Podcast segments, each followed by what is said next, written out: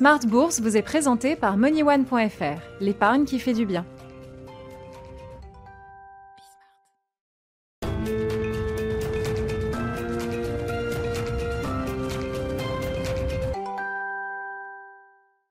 Smart Bourse, votre double dose quotidienne de marché sur Bismart avec euh, le rendez-vous de la mi-journée, 12h30, 13h, et la grande édition du soir en direct, 18h30, 19h30, le grand digest quotidien de l'information économique, financière et boursière. Au sommaire de cette édition, la stabilisation et le rebond des marchés. Rebond du CAC ce soir à Paris, au-delà des 5000 points. Vous aurez le résumé complet de la séance dans un instant avec Nicolas Pagnès depuis la salle de marché de Bourse Direct, alors que la tech américaine, elle aussi, est en train de rebondir dire après trois séances de correction euh, assez intenses, puisque le Nasdaq a perdu 10% euh, en trois séances, effaçant ainsi tous les gains réalisés du mois d'août pour l'indice Nasdaq. Et puis on a eu des, chutes encore plus spectaculaires, celle de Tesla, hein, qui vient évidemment après un rallye euh, historique pour, pour la roquette Tesla, qui est l'emblème de cette spéculation très active sans doute sur le marché américain pendant ces mois d'été. On reviendra bien sûr sur ces questions autour du Nasdaq avec nos invités de Planète Marché.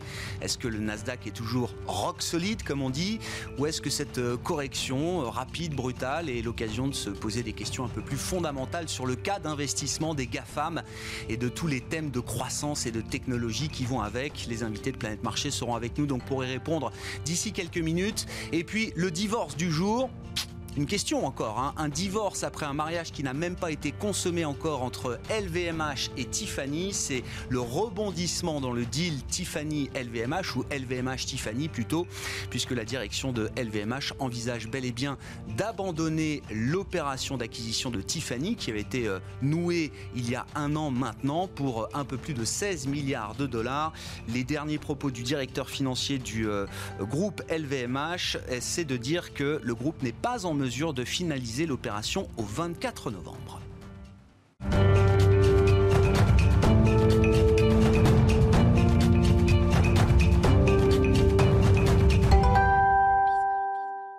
Tendance, mon ami, chaque soir, dès l'ouverture de Smart Bourse sur Bismart, c'est le résumé complet de la séance, les infos clés du jour sur les marchés avec Nicolas Pagnès, notre journaliste depuis la salle de marché de Bourse Direct.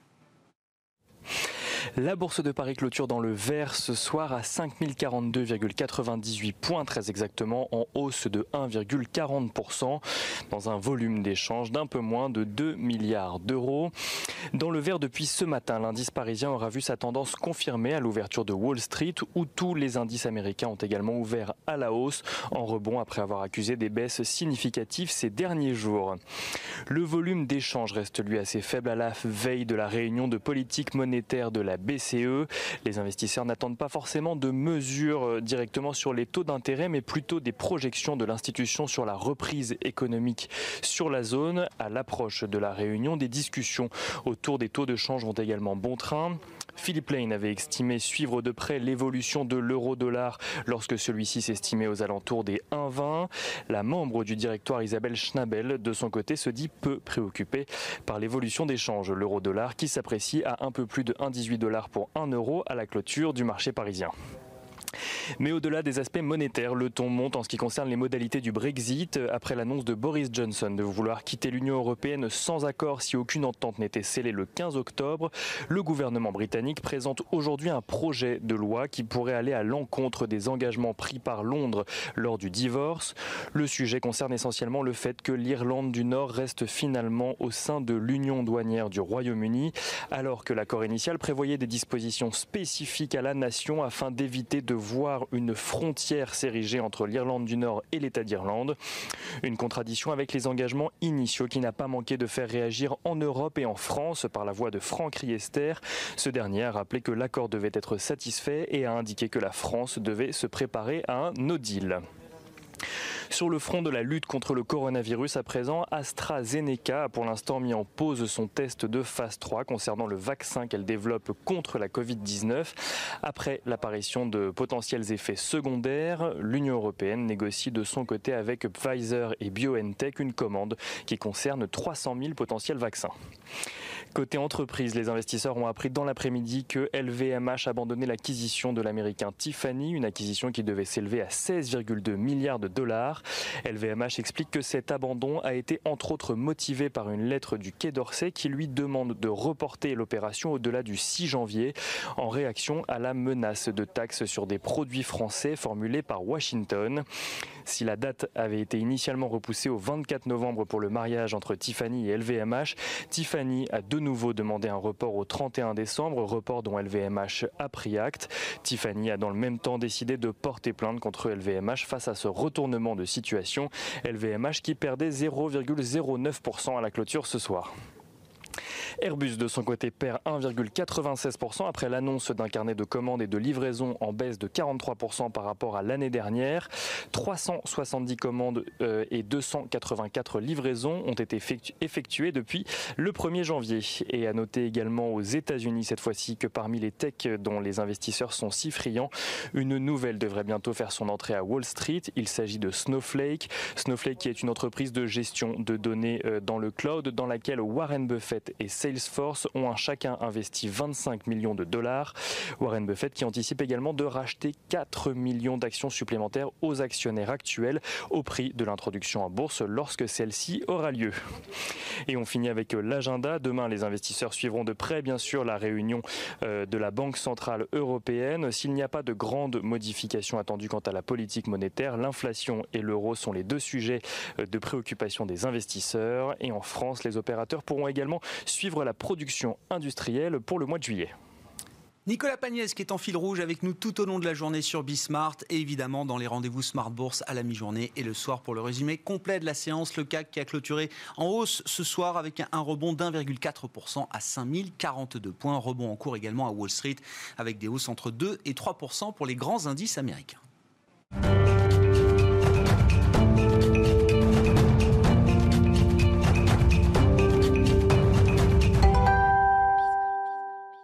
Chaque soir, on décrypte la planète marché avec trois invités en plateau. Virginie Robert est avec nous ce soir, présidente de Constance Associée. Bonsoir Virginie, bienvenue. Bonsoir Grégoire. Alexandre Baradez, à vos côtés, nous accompagne également. Bonsoir Alexandre. Merci d'être là. Vous êtes chef analyste chez IG et Olivier Ringard qui complète euh, l'équipe ce soir. Bonsoir Olivier. Bonsoir. Vous êtes le directeur des investissements de Neuflis OBC. Virginie, est-ce que c'est un divorce entre LVMH et Tiffany auquel on assiste ou est-ce que c'est une négociation?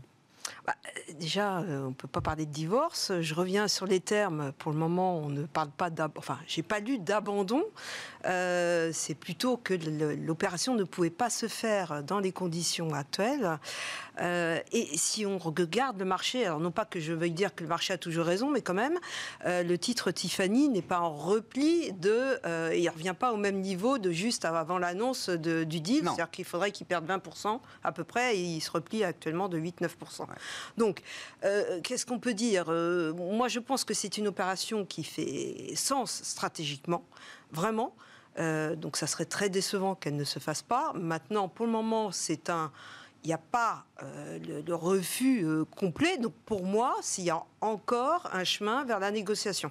Moi, je le vois plutôt comme ça. Je ne suis pas dans le secret. Non, non, bien sûr. Bah, dossier. là, on est obligé de, euh, spéculer un peu sur ce dossier. Mais, je, non, mais vous n'imaginez pas que pour LVMH, ce serait une occasion en or Parce qu'il y a quand même des arguments qui sont présentés. Alors, de, multiples événements obligent LVMH aujourd'hui à envisager l'abandon du deal. En tout cas, le deal ne peut pas se faire dans les conditions prévues au 24 novembre, comme prévu ça c'est le discours officiel du management de LVMH, qui cite aussi alors une lettre du ministre français des Affaires étrangères, qui aurait demandé à LVMH de reporter le deal jusqu'à début 2021 en raison du conflit commercial avec les États-Unis euh, et de nouvelles menaces ou de menaces à venir de taxation américaine sur des produits français. Donc là, ah, je suis ça très tombe surprise. comme ça au milieu de cette affaire.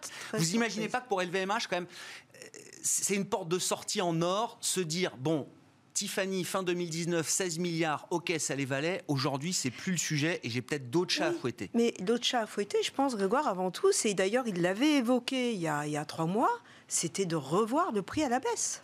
Voilà. Donc c'est plutôt ça, moi je pense, l'ambition du groupe LVMH, c'est bien sûr de faire l'opération, mais de le faire à un autre prix, puisque entre-temps, l'environnement a changé, la situation a changé, et particulièrement pour le luxe. Donc euh, voilà, moi je crois que c'est plus une question de prix, la volonté stratégiquement, je veux dire, avoir une, une, brand de, bijouterie, euh, une vraie brand qui, est bien reconnue, et notamment en Asie, euh, pour LVMH, ça fait beaucoup de sens. c'est une très belle marque. Il euh, ne faut pas l'oublier, ça fait beaucoup de temps. Il n'y a pas beaucoup d'acteurs comme ça. Donc, euh, pour moi, stratégiquement, le, sens, il est toujours là. Quand bien même les comportements des consommateurs sur certains segment du luxe aurait changé profondément, durablement. Bien sûr, bien sûr, mais Tiffany, ils ont déployé une gamme justement de, j'allais dire, de produits aussi médiums, plus, plus abordables. Euh, donc, euh, il y a de quoi faire. Il y a justement, s'il y a une ambition ensuite de prendre des parts de marché sur euh, des segments, des consommateurs, des zones géographiques, il y a un savoir-faire, il y a une marque. Il ne faut pas oublier le poids de la marque dans, dans ce secteur, c'est très important. Donc, quoi, le petit coffret bleu, c'est ça, Le petit coffret bleu donc, euh, Avec la bague de mariage, la bague de fiançailles, la bague de fiançailles. Ah, ça en fait rêver euh, plus d'une. Oui. Non mais bon. Non, donc, moi, le, moi c'est pas fini. quand même un rationnel industriel. Ah oui, très complètement. Moi, pour moi, on rentre dans un feuilleton. Voilà, je suis très étonnée effectivement de cet élément, euh, cette fameuse lettre qui viendrait euh, euh, de, de, ministère. enfin, franchement, on n'est pas. bon, nous, on regarde ça d'un point de vue d'actionnaire et je trouve ça plutôt choquant. il peut y avoir des intérêts. On sait qu'il y aura un nouveau président 1er janvier, normalement. Euh, parce qu'il y a les élections, ça va être compliqué. Bah, nouveau, voilà. le même. Donc, euh, oui, oui, oui, enfin, il y aura un, président, mais on ne sait pas. Bon, bon l'investiture, ça va être un peu compliqué, mais bon, euh, donc il y aura forcément des négociations sur le plan commercial, mais bon, il ne faut pas oublier les stratégies des, des sociétés, c'est ça qui prime. Oui, cette lettre du ministère des Affaires étrangères, voilà, citée par LVMH dans le communiqué, hein, comme étant un facteur explicatif de, de la complication de, ce deal euh, aujourd'hui, hein, de la complexité de ce deal aujourd'hui. Tiffany dit euh, qu'il n'a pas reçu de copie. Non. Personne ne l'a vu euh, pour l'instant, je crois, cette lettre du ministre. Donc c'est nouveau feuilleton pour la rentrée, c'est bien. Bon, je ne sais pas si ça inspire un commentaire. Alors bon, LVMH n'a pas bougé aujourd'hui, ou quasiment pas, hein, sur la nouvelle. C'est vraiment plutôt Tiffany qui, baisse en bourse, alors euh, sans revenir mm. jusqu'au au cours d'avant l'annonce du deal, mais ça perd, euh, oui, 8-9%. Quoi. Oui, ça n'a pas bougé. C'est vrai que le secteur du luxe, on l'aura toujours quand on fait du CAC 40, parce que le poids, même si effectivement les valeurs ont corrigé à la baisse, elles sont bien récupérées. Les VMH, c'est, se trouve actuellement 10% sous les plus hauts euh, d'avant Covid, donc c'est pas très bas. le LVMH est toujours la plus grosse capitalisation du CAC 40, toujours plus de 200 milliards d'euros. et si vous ajoutez les, autres valeurs du luxe, Hermès et Kering, on est, on est sur du 22-23% du CAC. Donc le poids reste toujours prépondérant. Et donc on regarde ce qui se passe avec intérêt sur l'actualité des, entreprises et sur le poids de ce secteur, toujours dans le CAC 40, parce que justement le CAC qui est parvenu à un rebond et une zone ensuite très latérale pendant trois mois, euh, ce genre d'information, si ça venait à accélérer dans le bon sens, euh, évidemment quelque chose qui pèse quasiment un quart du CAC, si on commence à accélérer dessus, c'est plutôt une bonne nouvelle pour le CAC. Donc que c'est assez neutre. L'information du jour d'un point de vue indiciel ah euh, n'a pas eu beaucoup d'impact, ni en bien ni en mal. donc à suivre effectivement pour le, le prochain mouvement. le seul bémol, peut-être la petite crainte, c'est effectivement, j'espère que le deal ne s'est pas fait parce qu'il y a des craintes sur le, marché en tant que tel. Ce qui là pourrait signifier effectivement que les MH anticipe un ou deux ans peut-être plus compliqué au niveau mondial. Et ça, par contre, pour les indices, sur, après un gros rebond, ça pourrait effectivement faire flotter un peu plus la chose. Donc j'espère que c'est pas vraiment ça le, fondamental qui, a poussé à, la, à, ces décisions. Olivier, vos, commentaires. Alors l'histoire est quand même remplie de deals qui se sont faits sur des points hauts de marché et mais non, mais quand même, si et, dont, dont certains groupes ne se sont jamais remis 10, 15, 20 ans après. Alors, est-ce que c'est le cas de LVMH Tiffany? Est-ce que c'est pour ça que LVMH essaye peut-être de faire machine arrière? Je ne sais pas s'il y a une, idée d'explication euh, non, mais si, ce point de vue-là. Si, le deal ne se fait pas, ça signifie que le plus haut de marché n'a pas été fait. Donc, c'est plutôt ah, d'accord. Ce serait un bon signal. On va, tourner les choses de cette, euh, de cette manière. Non, c'est très, très, difficile de, euh, à, dire. C'est sans doute une technique de, négociation, mais au-delà de l'aspect LVMH Tiffany, les entreprises se posent vraisemblablement pas mal de questions sur la trajectoire économique des deux à trois prochaines années. Et c'est un élément, c'est, un élément d'incertitude qui doit intervenir et qui devra intervenir dans d'autres, dans d'autres transactions au cours de ces prochains trimestres. Et ça veut dire, parce qu'on on parle beaucoup du retour des OPA, c'est vrai que l'opération Veolia-Suez remet un peu au goût du jour cette thématique M&A euh, en France, mais elle est évidemment euh, globale est-ce que dans un environnement avec autant d'incertitudes, est-ce qu'on est vraiment, est-ce que les planètes sont vraiment alignées? Parce que oui, il y a du cash, oui, les taux sont bas, oui, il y a des valos qui ont beaucoup baissé, mais il y a quand même ces 2-3 ans devant nous euh, dont on ne sait pas trop euh, ce qu'ils vont, euh, ce qu'ils vont nous apporter. Est-ce que c'est c'est un frein quand même euh, majeur là euh? À très court terme, c'est vraisemblablement un, un frein majeur. Après, si jamais on a l'annonce d'un vaccin au cours de ces Ouais. prochaines semaines ou de ces prochains mois, ça permettra de redonner de la visibilité à un horizon de 3 ans pour, euh, sur cette situation sanitaire et son impact sur la sphère, euh, sur la sphère économique. Au-delà de ça, l'incertitude économique est, est- est- est présente depuis un certain nombre de trimestres, pour ne pas dire d'années, et les entreprises ont pris l'habitude de fonctionner euh, dans ce genre de- d'environnement. Donc, euh, vraisemblablement, on aura, on, on aura sans doute après euh, des annonces, euh, des annonces positives sur un, sur Ah un ouais. vaccin, un, mouvement où on pourrait avoir des opérations de. Et ça veut dire pour les marchés, pour les investisseurs, pour les économistes, il y aura un avant et un après le vaccin. Enfin, l'espoir reste crédible, même si on a vu qu'AstraZeneca suspendait un, un essai. Visiblement, c'est pas totalement inhabituel quand on fait des essais cliniques euh, aussi, aussi rapidement euh, en plus. Mais il y aura un avant, un après. Les choses changeront dans les marchés le, le jour où un vaccin efficace sera. euh, Ce sera un facteur sans doute assez important. Ouais. Est-ce que les choses changeront fondamentalement du jour au lendemain? Est-ce qu'on reviendra à la normale Ouais. d'avant Non, sans doute pas. Mais ça sera un facteur important pour les marchés. On guette ça effectivement avec euh, des, des- des essais qui sont toujours en cours, en phase avancée et des promesses quand même de premiers résultats euh, peut-être d'ici ce- cet automne. hein, avec euh, bon, certains spécialistes nous disent pourquoi pas euh, si, si un vaccin est trouvé, il pourrait être mis sur le marché début 2021. hein. C'est un peu ce qu'on entend tous euh, aujourd'hui, hein, Alexandre. J'ai l'impression qu'il va monter en puissance, c'est Ouais. que le, le poids sanitaire, ce sentiment c'est personnel, mais Ouais, prendra autant de poids que l'aspect peut-être monétaire à un moment donné, voire macroéconomique. C'est-à-dire que l'aspect monétaire, on sait que les banques centrales ne, ne baisseront pas la charge. Euh, on sait que la macro, euh, on a les estimations de l'INSEE, on a les indicateurs avancés, les PMI et autres. Donc on- on- ça, c'est déjà bien intégré par le marché. Le, le- le game changer, même si effectivement il n'y aura pas d'effet immédiat sur peut-être une classe de la population qui, qui continue d'être prudente après et autres, mais cet aspect sanitaire, je pense qu'il il va commencer à avoir presque autant de poids que le, le- en termes de- de- d'op- d'opinion marché, de, de sentiment des investisseurs. Je ne parle pas au niveau économique réel, mais de sentiment des investisseurs, ça peut être effectivement un game changer. Donc c'est à mettre, selon moi, c'est les trois gros piliers, macro, monétaire et puis l'aspect sanitaire. Virginie, est-ce que le Nasdaq reste rock solide après 10% de correction en 3 jours? Oui, bien sûr. Oui. Bien sûr. Oui, oui. Circuler, Bon, il n'y a rien à voir Bah, c'est- non, Non, mais, mais c'est- on non, peut mais le dire on- comme ça, non, hein, si vous voulez, On, mais- on revient toujours sur les mêmes sujets. C'est-à-dire que euh, si euh, vous voulez faire du trading, euh, c'est l'occasion rêver, etc. Bon, après, nous, on est investisseurs de long terme.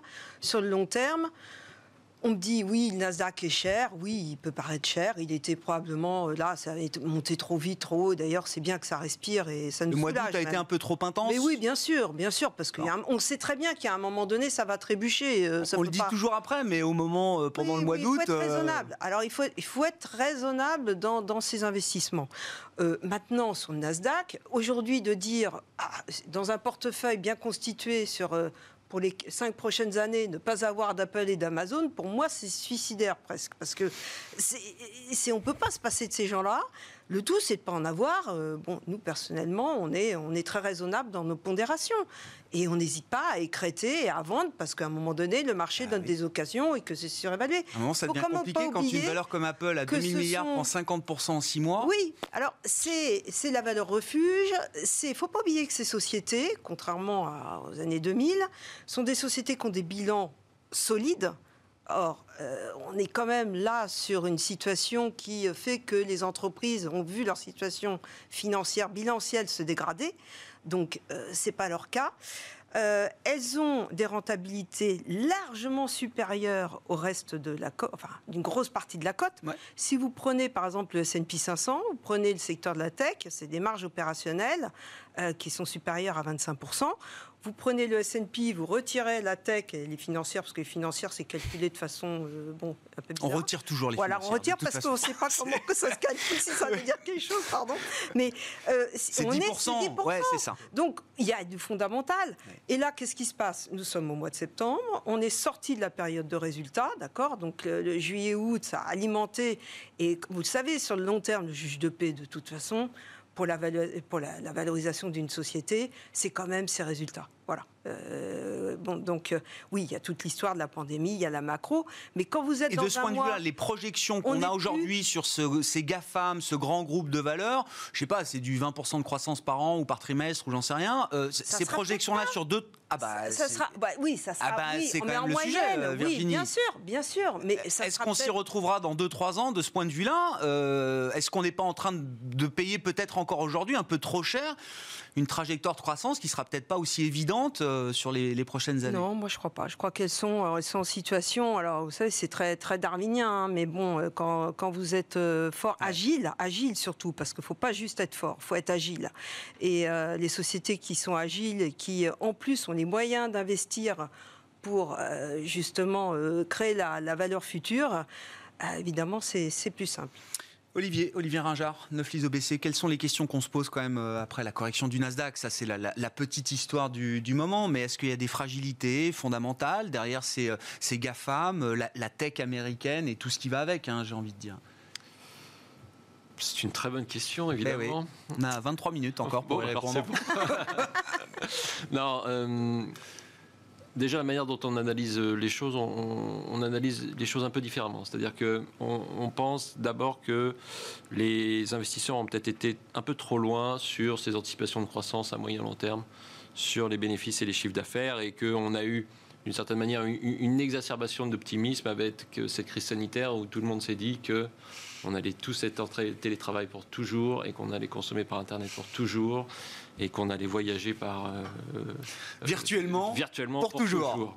Et ça a sans doute créé un optimisme très fort sur ce, sur, ce pan de, euh, de la cote et euh, on va sans doute avoir quel- quelque part un retour à la normale hein, ou une forme de normalité qui montrera que bah, on continuera à vivre on va dire non virtuellement et que dans ce cadre-là la croissance de ces entreprises sera peut-être un peu moins forte euh, qu'escompté. Et D'ailleurs, on a eu euh, jeudi dernier, je crois, Siena qui a fait Oui. un avertissement Oui, et qui a dit que ses clients euh, allaient être également confrontés à un ralentissement de, gros fournisseur de la tech. Hein. De- c'est pas une boîte très connue, mais gros fournisseur de la tech. hein. de la demande. Donc ça, c'est ça, c'est le, c'est le, c'est le, c'est le- c'est la première question. Après, ou le premier point qui explique le, sans doute cette, cette correction et qui pose la question quand même du, de, de l'allocation qu'on doit donner au secteur technologique.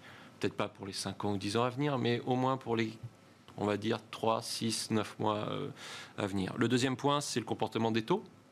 Puisqu'on a dit que les taux étaient à zéro pour toujours, là aussi, et que dès lors qu'ils sont à zéro pour toujours, évidemment, valoriser euh, des entreprises avec des taux qui sont à zéro, ça donne des niveaux de valorisation à l'infini. Très bien, sauf que la Banque centrale américaine a peut-être un peu euh, déçu en n'annonçant pas de contrôle de la courbe des taux. Donc elle a dit effectivement qu'elle souhaitait changer sa politique monétaire en ciblant une inflation moyenne sans savoir ce que signifie l'inflation moyenne, et elle n'a pas annoncé de contrôle de la courbe des taux, ce qui signifie qu'elle prend le risque qu'on ait des tensions sur les taux longs, donc 10 ans, 30 ans, donc la partie longue de la courbe, à un horizon 3, 6, 9 mois, si jamais l'économie américaine repart vraiment et qu'on a un deuxième plan de soutien euh, budgétaire. Et puis le troisième, plan, le troisième point, c'est toutes les positions spéculatives Ah oui. qu'on a du mal à comprendre, hein, parce qu'on on voit des annonces dans la presse comme quoi il y a une baleine de nouveau, donc on, on s'interroge sur les positions de cette baleine, baleine, mais on a de plus en plus de, Ouais. de statistiques qui montrent qu'il y a des positions spéculatives qui se sont constituées. Donc on est rentré dans une phase de,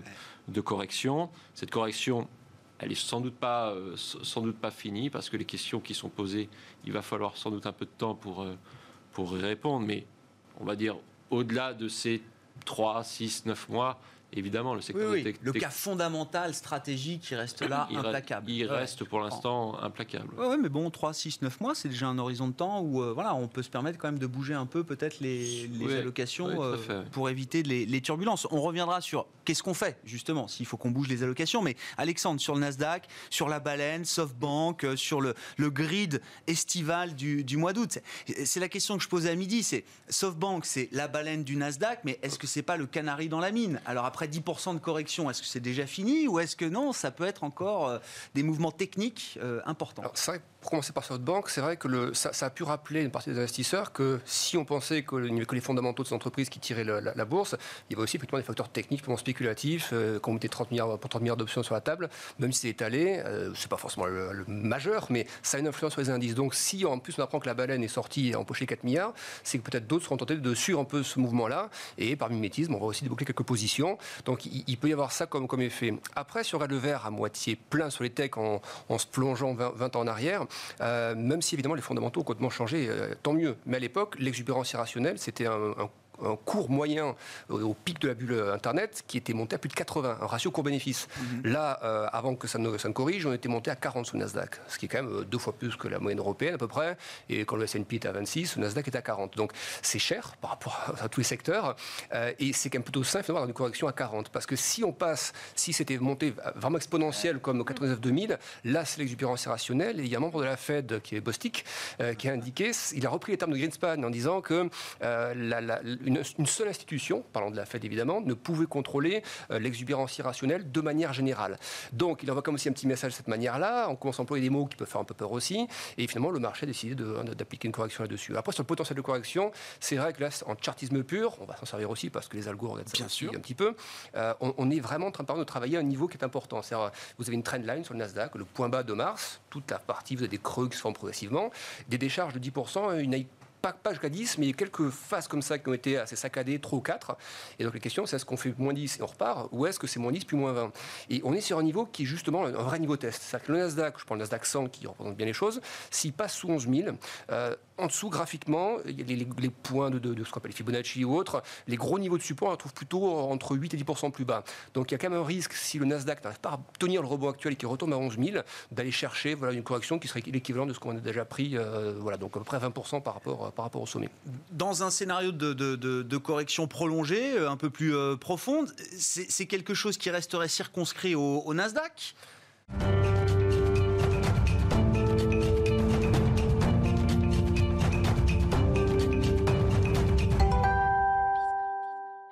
Ou est-ce que c'est forcément l'ensemble du marché qui, euh, qui trinque derrière Alors, Et peut-être plus encore euh, Il y a quand même eu un impact hein, là sur la phase de baisse. On a vu que les, les, même les- la value a un peu baissé. Mais ce qui est quand même intéressant, c'est que la value a effectivement quand même bien tenu. C'est pas de la rotation pure parce qu'on se souvient pendant l'été, il y a des phases où le Nasdaq faisait moins 2 par exemple, et puis on avait un mouvement presque miroir sur le Dow Jones qui est un indice plus value.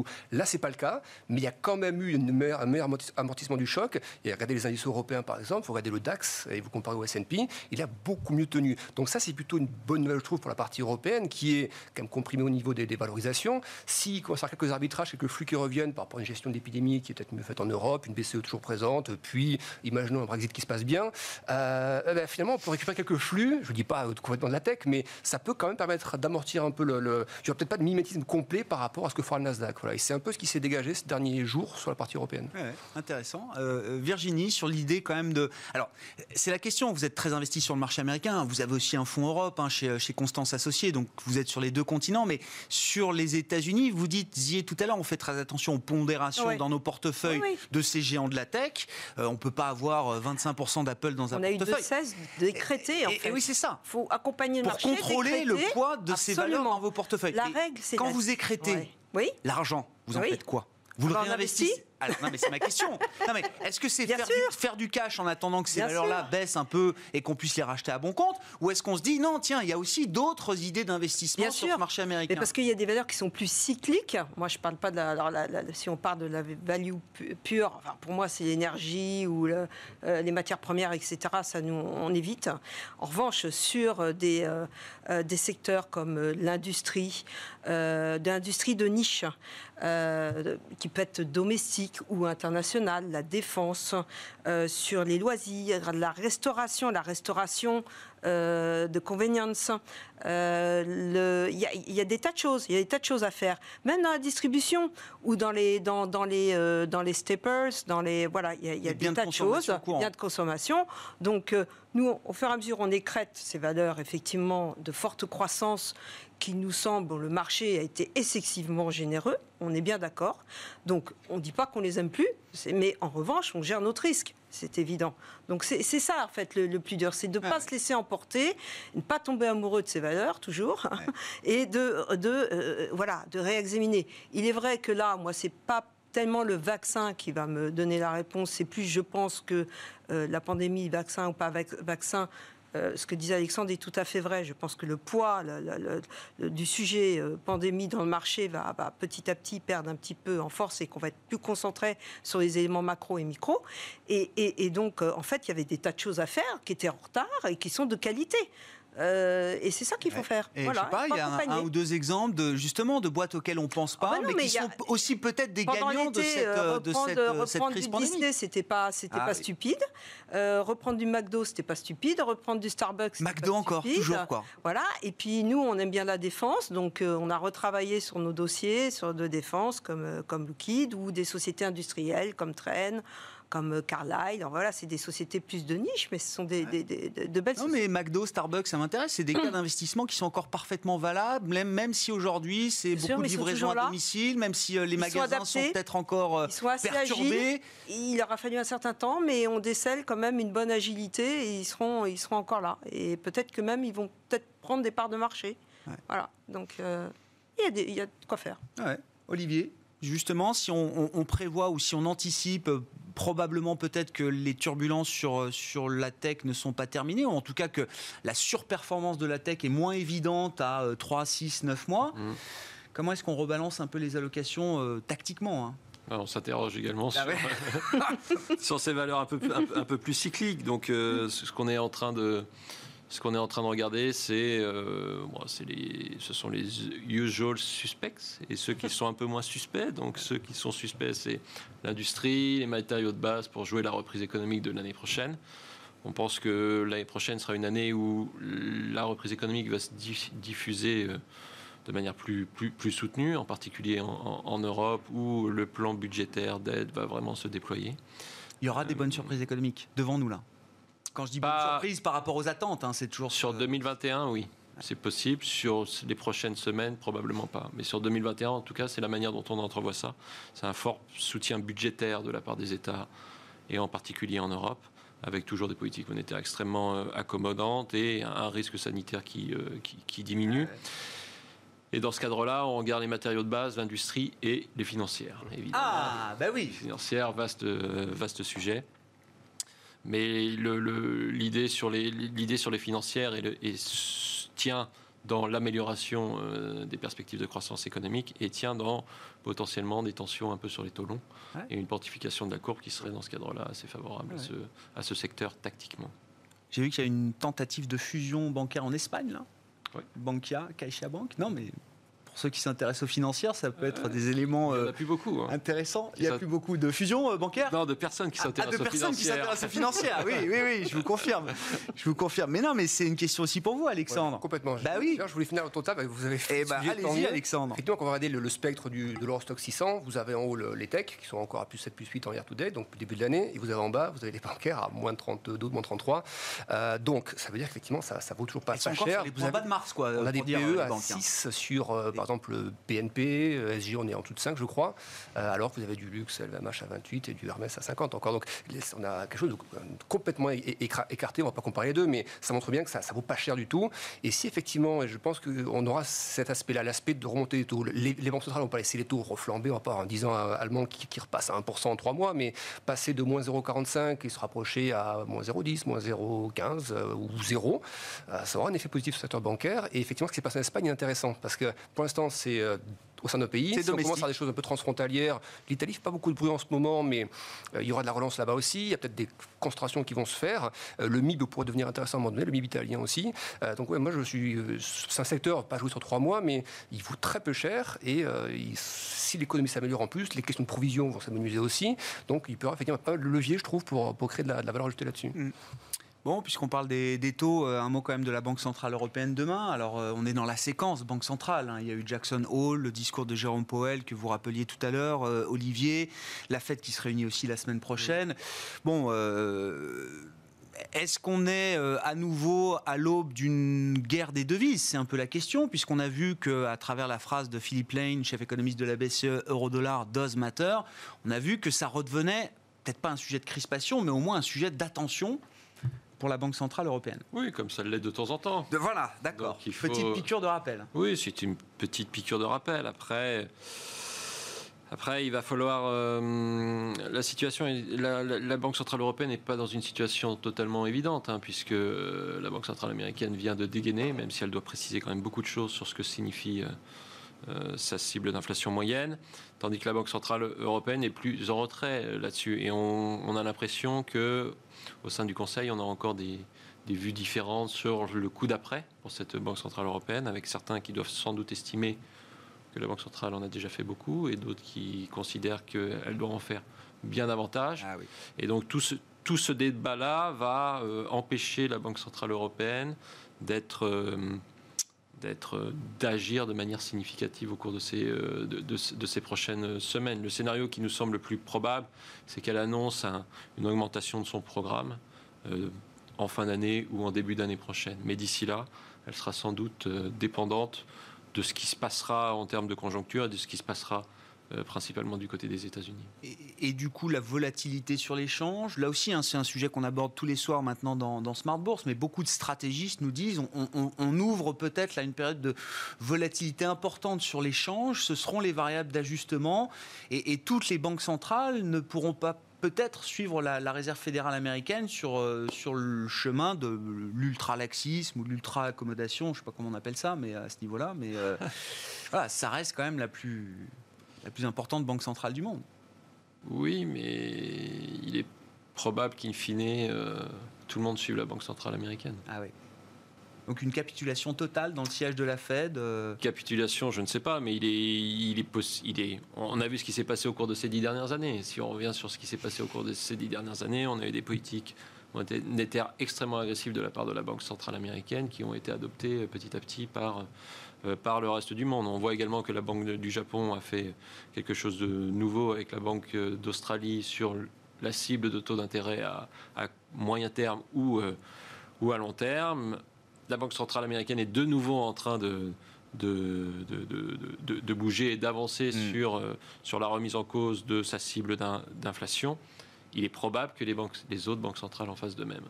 Bon, Alexandre, alors ça nous amène à parler de l'euro-dollar. C'est vrai qu'il y a eu un petit regain de volatilité quand même sur, euh, sur l'euro-dollar. Ça s'est un peu calmé. Ouais, mais c'est pas très effrayant. ça. C'est pas très Euh, effrayant. Déjà, on est venu chercher les, les niveaux que nous on estimait être atteignables, c'est-à-dire la zone des 1,20. C'était quelque chose qu'on avait fixé en objectif et on, on les a bien atteints. Euh, c'est vrai que c'est un niveau technique à la fois graphiquement parlant, euh, premièrement, euh, psychologique, parce qu'on a vu que effectivement, la réaction de Lane sur ce, sur ce niveau-là. Euh, mais sa réaction, voilà, on a perdu 200 points euh, post-réaction, c'est pas mineur, mais c'est pas non plus majeur. On arrive de 1,0 euh, de mémoire à 0,7 à peu près Ouais, début du mois de mai. 6,7. Et on est monté à 1,20. Donc voilà, il y a quand même du chemin avant de dépasser tout ça. Euh, et puis après, la BCE va être confrontée à une situation. Il y a d'un côté les chiffres de- de- de- des prix en euros négatifs, moins 0,2, première fois depuis euh, 2016. Donc ça, c'est pas génial. Ça laisse donc beaucoup de marge de manœuvre à la BCE. Mais de l'autre côté, la BCE voit aussi, elle suit les swaps d'inflation 5 ans dans 5 ans. Et ces anticipations d'inflation ont effacé l'effet, graphiquement, vous avez effacé l'effet euh, du, du Covid en fait. On est revenu sur les niveaux de début février. Donc ça veut dire qu'on n'est pas encore à 2% dans les anticipations, mais on est à 1,21. 1,20, 1,21. Donc c'est pas rien. C'est-à-dire que là, il y a une espèce de grand écart entre l'inflation court terme et puis ce que le marché perçoit de l'inflation à moyen terme. Ce marché qui estime donc que ce qu'a déjà fait la BCE, potentiellement, est quand même de nature à ra- raviver un peu les prix à, à Ah ouais. moyen terme. Donc il n'y a pas de raison qu'elle se précipite, selon moi, effectivement, à, à- à accommoder très, très fortement tout ça. C'est juste du verbe, là, du discours. On n'a pas besoin de, de sortir ou de rallonger tout de suite Oui. les programmes Voilà. d'achat ou autres. Il ou faut de- laisser flotter un peu entre, je vais être large, entre 1,15 et Ouais. 1,25. Euh, si on allait à 1,22, il y a des niveaux techniques aussi à ce niveau-là. Moi, je pense que c'est des niveaux qu'on peut atteindre à 22 avant que ça commence à réagir plus fermement. Mais les, les creux comme ça, pour l'instant, je n'ai pas des opportunités d'achat non plus agressives, mais si tu vois que le creux est acheté assez vite et qu'on remonte vers des 1,20, là, je pense qu'il faut essayer de jouer plutôt vers la 1,22, 23 avant de Ouais. commencer à se réintéresser à la- au risque. De toute façon, m- même à ce niveau-là, entre 1,20 et 1,25, euh, aucun économiste euh, jugerait l'euro surévalué, euh, Olivier. Non, et puis au-delà de ça, c'est en moyenne qu'on raisonne. hein. C'est pas sur des mouvements de, c'est pas sur des mouvements de très court terme. Donc, euh, Mais c'est la vitesse du mouvement, sans doute, qui a fait réagir Ouais. euh, la, la Banque Centrale Européenne. ouais. Le, le- le dollar et la stratégie Ouais, bah, américaine derrière le dollar, un euh, dollar Virginie plus faible dans un scénario de reprise économique, c'est tout bon pour les États-Unis. Voilà, c'est la variable, c'est l'outil qu'il faut pour accélérer. Ah ouais, non, que si on se dit C'est ça que qu'est-ce je qui va parlais un peu de guerre rebondir, des monnaies. euh, qu'est-ce qui va rebondir plus vite et qui va en tirer les, bah, Ah il vaut mieux avoir un dollar plus faible. Et donc, Mais c'est vrai euh, côté européen et- aussi, hein, c'est pour ça que. eh ben bon. oui, mais l'euro, euh, l'euro plus fort, c'est pas. Ben voilà, c'est ça. c'est Voilà. pour ça que Euh, l'Europe aimerait dans- peut-être dans le avoir schéma un- de un reprise. euro plus- Je- plus faible. si on regarde les schémas de, de- les, les- les schémas de reprise dans le passé, euh, lorsqu'on a eu des crises multiples et variées pour des raisons tout à fait différentes, mais quand il y a eu crise, je veux dire, avoir une, une- une monnaie qui. euh, je ne sais pas si on peut parler de sous-évaluation, surévaluation, je ne sais pas, parce que je ne sais pas où est le, le- le cours, le, le bon taux pivot pour que tout le monde soit content. Mais quand même, je veux dire, une tendance à un affaiblissement du, du dollar, c'est plutôt, euh, je dirais, les, les Américains vont pas s'en plaindre. Ah bah non. Voilà. Oui, oui, oui. Donc euh, je, je- je le note et je regarde ce qui se passe parce que pour 2021 c'est important. Est-ce qu'on prépare, euh, alors je ne sais pas, un, un portefeuille Trump bis et un portefeuille Biden là pour l'élection Surtout pas. Surtout pas. D'accord. donc, donc, ah non, mais Non. donc ça veut dire, ça ne changera rien. Ben, c'est pas ça, c'est que si on regarde d'accord, dans le passé, à chaque fois des élections, on se dit tiens, alors il faut jouer plutôt ce secteur-là, il faut pas jouer ce secteur-là, etc. Puis finalement, à the comme on dit, il ne sait pas du tout ce qui se passe. Donc ça va être très compliqué dans ce qui est le, sujet de l'élection. Là où je vois euh, plus de difficultés, euh, c'est euh, c'est que ça va être très chahuté et que si c'est juste du 55, enfin du 51-49, il va y avoir des débats, des débats n'en plus finir. Et ça, ça peut mettre un peu de, de, de- de sentiment de défiance de, dans le marché. Le, pire euh, des scénarios pour voilà. le marché, c'est qu'il n'y ait pas de résultat euh, solide Ah oui, le 4 exactement. novembre euh, Ah au oui, soir. oui, quoi. absolument, absolument. Après, on le sait, il y a le programme des démocrates, ça fait peur pour on pourrait se dire pour les, mais vous savez, les sociétés sont plutôt On peut démocrates. reboucler avec les, Les GAFAM, hein, elles parce que la fiscalité Mais euh, les dans le GAFAM, programme elles Biden, euh, qu'elles sont plutôt démocrates. Donc euh, voilà. Donc euh, c'est euh, même s'il faut prendre un peu de taxes en plus, quoi. voilà, c'est le jeu.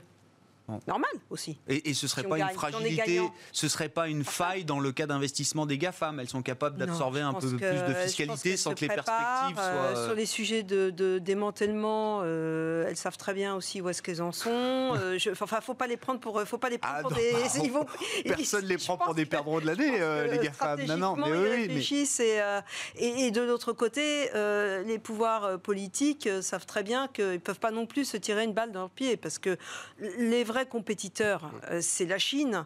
Euh, la Chine, ils ont les techs. Donc, euh, si demain.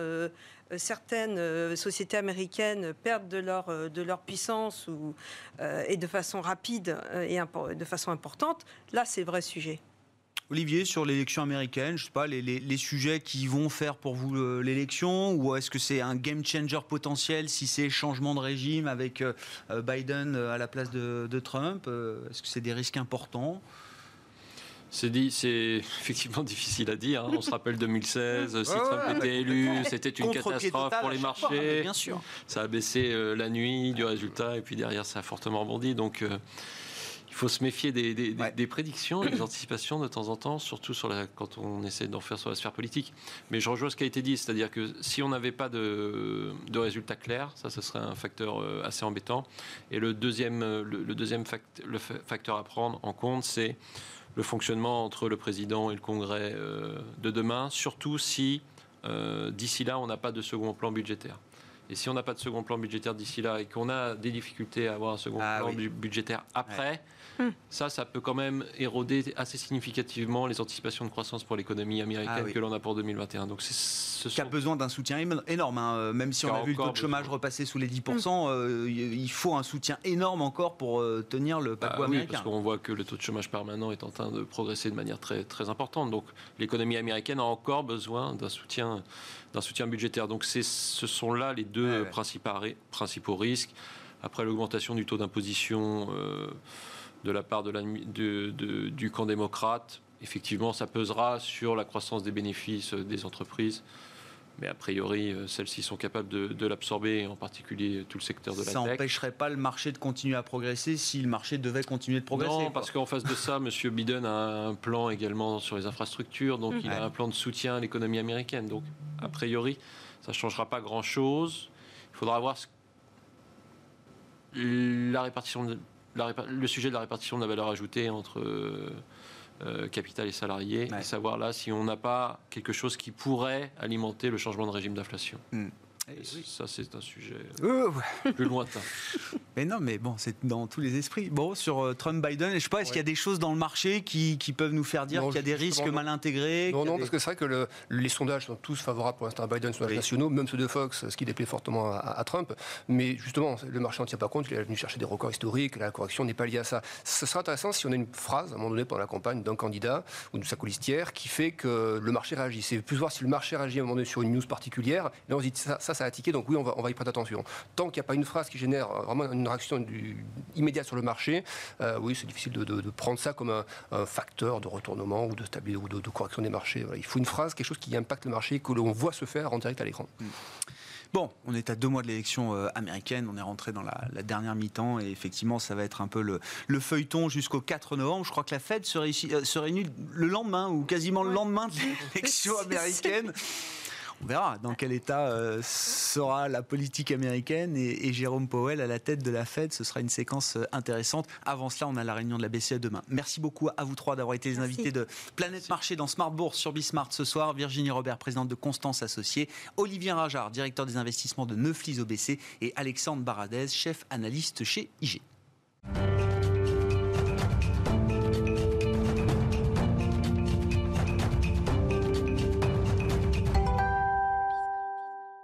Le dernier quart d'heure de Smart Bourse chaque soir sur Bismart, c'est le quart d'heure thématique, la rubrique marché à thème pour euh, eh parler d'un sujet, d'un thème de marché euh, spécifique. Le thème du jour, c'est celui de la satisfaction client et derrière la satisfaction client, les comportements des consommateurs dans le monde d'après Ou justement, est-ce que les comportements des consommateurs changeront moins que ce qu'on imagine euh, à travers cette crise pandémique? C'est un sujet qu'on va traiter avec Jean-Sébastien Bellet, qui est à mes côtés euh, en studio, le président de Trust Team Finance. Bonsoir et bienvenue, Jean-Sébastien. Bonsoir. Merci d'être avec nous. Bah, Trust Team Finance, on, on s'est parlé régulièrement ces dernières années. Je le disais, effectivement, la satisfaction client, c'est le facteur clé de décision d'investissement que vous prenez pour le compte de, vos clients. C'est ça l'ADN de Trust Team Finance. Exactement. On essaie de comprendre euh, le lien qui unit une entreprise et ses clients à travers tout d'abord des enquêtes de satisfaction client qu'on réalise dans le monde entier pour comprendre quelles sont les sociétés plébiscitées par les clients. Donc c'est très important d'aller les interroger. Quels ont été vos derniers achats? Est-ce que vous étiez satisfait? Est-ce que vous recommanderiez l'entreprise? Et ensuite, dans un deuxième temps, on interroge ces entreprises qui sont plébiscitées, mais on les interroge non pas pour savoir quelle va être leur prochaine publication, mais pour savoir quelle est cette stratégie client comment ils répondent aux attentes des clients, comment ils connaissent les attentes des clients, comment ils mesurent leurs réponses. En bref, comment ils construisent ce lien très étroit qui doit unir l'entreprise et ses clients pour pouvoir avoir un actif client bien géré et donc euh, avoir euh, des, facteurs de croissance et au moins de stabilité de l'entreprise. Ah et, ces enquêtes-là, oui, ce sont des enquêtes que vous réalisez alors avec un partenaire. Je ne veux pas le citer, c'est toujours le même, je crois. Euh, alors on a parmi ces partenaires Ipsos, voilà, qui est le plus ancien et, et probablement probablement un des plus gros partenaires, parce que c'est une société euh, qui fait un milliard six de chiffre d'affaires. Donc c'est une grosse entreprise qui a cette capacité d'avoir des panels mondiaux et donc de pouvoir nous permettre d'aller interroger des gens euh, un peu partout. Mais ce sont vos données, ce sont vos enquêtes et vos données. Hein, voilà, c'est une enquête qu'on a co-construit avec Ipsos. On en est à la dixième année. Hein, donc, euh, on, a appris ensemble à progresser. On, est allé voir Ipsos il y a 10 ans pour pratiquer des enquêtes sectorielles, alors que Ipsos pratiquait des enquêtes sur des produits, sur des morceaux d'activité. Et donc ensemble, on a construit ces enquêtes sectorielles. Et aujourd'hui, on a cinq autres partenaires, notamment des partenaires qui vont chercher les émotions qui sont générées dans les réseaux sociaux.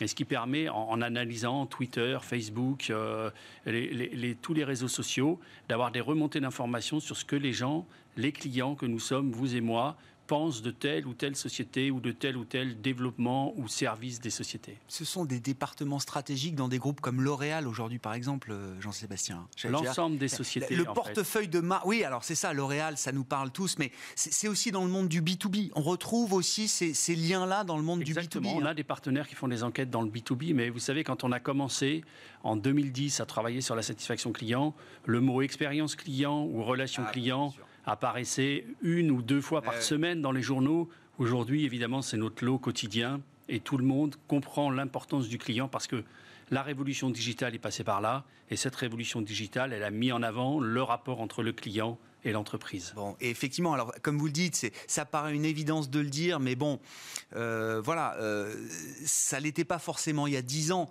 Euh, ce, ce lien entre l'entreprise et le client qu'elle adresse, pour parler un, un mauvais français, plus il est solide, plus ça veut dire que l'entreprise derrière est en ordre de marche du point de vue de sa gouvernance, du point de vue de ses process, à tous les étages, hein, c'est ça? Vous savez, que il y a- derrière, c'est de la années- performance. Oui, voilà, il y a quelques années, la, la- la barrière à l'entrée, c'était la capacité de production qu'on pouvait avoir. Est-ce qu'on avait une usine? Est-ce qu'on avait euh, une capacité d'avoir des, des- des magasins à certains endroits? Aujourd'hui, avec la révolution digitale, tout ça est balayé. N'importe qui, demain, peut ouvrir un magasin, produire quelque chose, parce qu'il peut le faire produire n'importe où dans le monde. Et donc, il a fallu reconstruire des barrières à l'entrée. Et ces barrières à l'entrée, aujourd'hui, c'est vraiment la relation client. Donc on est parti aujourd'hui dans un monde du client. Le client prend le pouvoir, il sait qu'il il a maintenant une importance considérable pour l'entreprise. On ne peut plus faire comme dans les années 80 où on choisissait les produits et puis on poussait les produits sur les rayons pour les clients. Le client veut aujourd'hui être le centre de l'entreprise. Qu'est-ce qui a changé à travers cette crise-là Avec 10 ans d'études derrière, euh, derrière vous chez Trust Team Finance? Ah bah tout a changé. Il y a- il y a- il y a- on, on vit une révolution, on s'en rend pas compte euh, parce qu'on est des acteurs, vous et moi, de cette révolution. Mais en dix ans, tout a changé à travers l'utilisation que nous avons du téléphone portable, qui est devenu une télécommande de vie. Ben, on s'aperçoit que euh, on peut à tout moment comparer les prix, savoir de- quel ce qui constitue un produit. Et puis on peut donner son avis. Et on a pris l'habitude de donner son avis, on a pris l'habitude de faire des selfies de soi-même un peu partout. Mhm. On a pris l'habitude de parler de soi. Et donc, ça, ça amène des changements considérables parce que les, les- les marques sont à l'écoute de ce qu'on peut dire et elles sont obligées d'être à l'écoute, sinon elles sont éliminées. Beaucoup de sociétés sont, sont en train de disparaître, hein, qui étaient des poids lourds Ouais. des, des années 80, 90. Ça se recoupe. C'est des entreprises qui n'ont plus été suffisamment à l'écoute de leurs clients. Vous le retrouvez dans les, les- business qui disparaissent. Vous savez, nous, quand on, on- on rencontre des entreprises, on leur dit bah, qu'est-ce que vous faites pour la satisfaction client? Quelles sont les choses que vous mettez en place? Et puis, bon, il y, a- il y a- il y a 10 ans, ils nous disaient non, mais les- nous, on a autre chose à faire. Et, et- et On aujourd'hui. pense produit. On Voilà. pense produit. euh, On oui. pense produit, on pense investissement, on pense développement à l'international. Et aujourd'hui, ces mêmes sociétés reviennent nous voir et nous disent euh, Ah, bah, vous allez être content, on va se concentrer sur la satisfaction client. Malheureusement, pour bon nombre d'entre elles, c'est déjà trop tard. Ah oui. Et le chemin à parcourir pour rattraper ceux qui ont vraiment mis en place un lien fort avec les clients est tel que euh, une majorité d'entre elles n'y parviendront pas. Est-ce qu'il y a des points particuliers là, qui ont changé dans le comportement des, des clients ou dans les attentes des clients à travers cette crise pandémique? On l'a tous vécu, cette période de confinement, cette pandémie mondiale, alors euh, évidemment qui, qui impacte nos vies euh, au quotidien, euh, qu'on soit alors consommateur, épargnant, salarié, entrepreneur, enfin voilà, à tous les étages, là on se retrouve impacté par cette On ne crise. peut pas dire que ça a changé le comportement euh, de façon drastique. Par contre, ça a accéléré les Ouais. tendances d'une façon extrêmement importante. Les tendances qui étaient avant, c'était une volonté de consommer plus digital. Euh, évidemment, le confinement, la Ça, pandémie, bien sûr. la peur qu'on peut avoir dans, dans les magasins, dans les centres commerciaux, a accéléré aujourd'hui euh, cette, cette facilité, cette envie d'aller vers le digital. La deuxième chose qui a été accélérée par cette pandémie, c'est le besoin de sens. Aujourd'hui, les clients veulent qu'il y ait du sens dans leurs achats ou euh, dans leur épargne, en fait. Et ça, c'est très important parce que ce besoin de sens vient après une- une, euh, un parcours vers l'ISR des entreprises. Mais là, c'est accéléré. L'ISR ne veut pas forcément euh, dire quelque chose pour, pour les clients lambda. Euh, par contre, essayer de comprendre ce qu'on fait avec leur argent en Mm. matière d'épargne, ou alors comment sont fabriqués les produits qu'ils vont acheter euh, dans un magasin. Est-ce que ça agit sur l'environnement dans un sens ou dans l'autre? Est-ce que ce produit euh, est, bien fabriqué Donc un besoin de sens et de transparence qui grossit. Et, et ça, ce mouvement ne s'inversera pas. On est prêt à payer plus cher pour ça ou pas, euh, Jean-Sébastien? Oui, alors il y a aussi des paradoxes dans le comportement du client. hein, c'est ça qui est difficile. Est-ce que cette quête de sens a une limite, celle du prix? C'est pour ça qu'il faut toujours rester en contact avec son client parce que le client est Ouais. volage. Le client est très volage et donc euh, euh, il, il passe d'une chose à l'autre. Alors aujourd'hui, ils sont un peu indifférents au prix parce qu'ils veulent du sens et de la qualité. Ils Ça veulent- prend le dessus là tout de suite de, de manière immédiate. Oui, ça prend le dessus et, et des gens l'ont bien compris. Lidl, par exemple, qui était un, un hard discounter euh, qui, qui misait sur les prix. et remonter pour faire des produits à marque propre qui sont des produits de grande qualité avec une grande transparence sur la, fabrication du produit. Et ça marche très bien et les gens vont chez Lidl aujourd'hui pour ces produits et non plus pour le prix. Donc on, est dans un moment où le prix n'est pas une donnée essentielle, mais ça peut changer à tout moment. Et en fonction de l'amélioration ou de la détérioration du pouvoir d'achat, les gens peuvent revenir vers du prix. Donc il faut être toujours à l'écoute de son client et construire ce lien en permanence. Qu'est-ce que ça donne en termes de performance là? Alors cette période de, crise, moi je parle de la crise de marché liée à la pandémie. Euh, ça a été une épreuve, un stress test pour bon nombre de, stratégies qui n'existaient pas forcément euh, il, y a, 15 ans, euh, par exemple, Jean-Sébastien. Alors, l'ISR, les stratégies ISR, investissement socialement responsable, ont, bien vécu cette épreuve-là. Est-ce que les stratégies satisfaction client chez Trustim, là aussi, est-ce qu'il y a des enseignements intéressants à, retirer de, cette, de la phase de marché ah, on, a déjà vécu quelques crises depuis qu'on investit en s'appuyant sur la satisfaction client. Et on se rend compte que les sociétés qui ont construit ce lien très fort avec le client redémarrent plus vite à la sortie de crise parce que les clients commencent par aller vers les sociétés qui leur font du bien et avec lesquelles ils n'auront pas de problème. Donc on, va le voir, on l'a vu dans la remontée, mais la bourse euh, est plus court-termiste en fait que les clients. On, va le voir dans les mois qui viennent. Ceux qui n'ont pas pris du temps pour construire cette relation avec les clients vont énormément souffrir dans les semaines et les mois qui viennent. Ceux qui, par contre, se sont efforcés depuis plusieurs années de construire cette relation forte, ont vécu la crise différemment parce que les clients sont restés avec eux, leur ont envoyé des messages de soutien, leur ont dit mais on va continuer d'aller vers vous, d'acheter vos produits, vos services. Et donc à la sortie de crise, ils ont eu le retour du client, et c'est ça. Voilà, on est là pour vous, et au moment où c'est difficile, le client est prêt à venir aider aussi d'une certaine manière. Oui, parce que le client, s'il est satisfait, ne veut pas voir disparaître l'entreprise, et donc il, il va être un support, et puis il va en parler autour de lui, il va recommander, et donc ces sociétés vont retrouver beaucoup plus vite que les autres de leur secteur la croissance, et donc seront probablement ceux qui, en termes de, de, de M&A, seront les acteurs les plus intéressants sans faire de jaloux parce qu'on ne pourra pas citer tout le monde, mais un exemple emblématique là d'une entreprise euh, française, européenne, mondiale, euh, n'importe laquelle, j'en sais rien, mais qui vous paraît être à la pointe justement en termes de la prise en compte de ce, critère de satisfaction Alors il y en a beaucoup, évidemment. Euh, un succès d'Amazon par exemple ou Netflix sont des sociétés qui sont leaders en termes de satisfaction client, qui ont construit leur succès sur la satisfaction client. C'est intéressant, je crois qu'on a déjà parlé avec vous, mais Amazon, c'est exponentiel. Ils arrivent à, accroître en permanence la satisfaction client, ou est-ce qu'il y a quand même un plafond de verre? Est-ce qu'il y a même un risque de déception, de retournement un peu de cette satisfaction Il y a un risque de déception réelle parce que leur actif client aujourd'hui a atteint une telle ah taille que c'est difficile, mais ils ont une telle avance sur les concurrents que ça mettra du temps avant que les rapports de force soient bouleversés. On boucle avec le sujet du Nasdaq, et on en parlait dans le débat euh, précédent, euh, Jean-Sébastien, bon, tout le monde autour de la table avait l'air de dire que quand même, stratégiquement, fondamentalement, ce groupe des GAFAM, Amazon euh, par exemple, avait encore un boulevard peut-être oui, sur les prochaines années. Après, il y a quand même des valorisations dont ah il bah faut tenir compte. mais c'est vrai que les grands gagnants de cette crise pandémique sont plutôt ces sociétés digitales qui ont construit cette relation client extrêmement forte.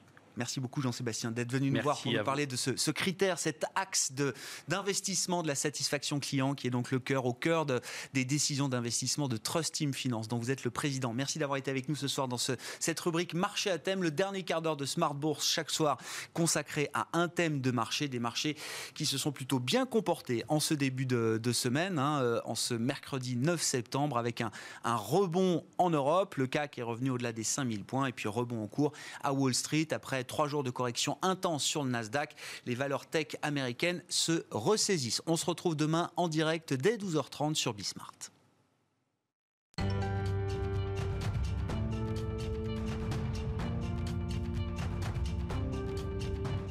C'était Smart Bourse avec MoneyOne.fr, l'épargne qui fait du bien.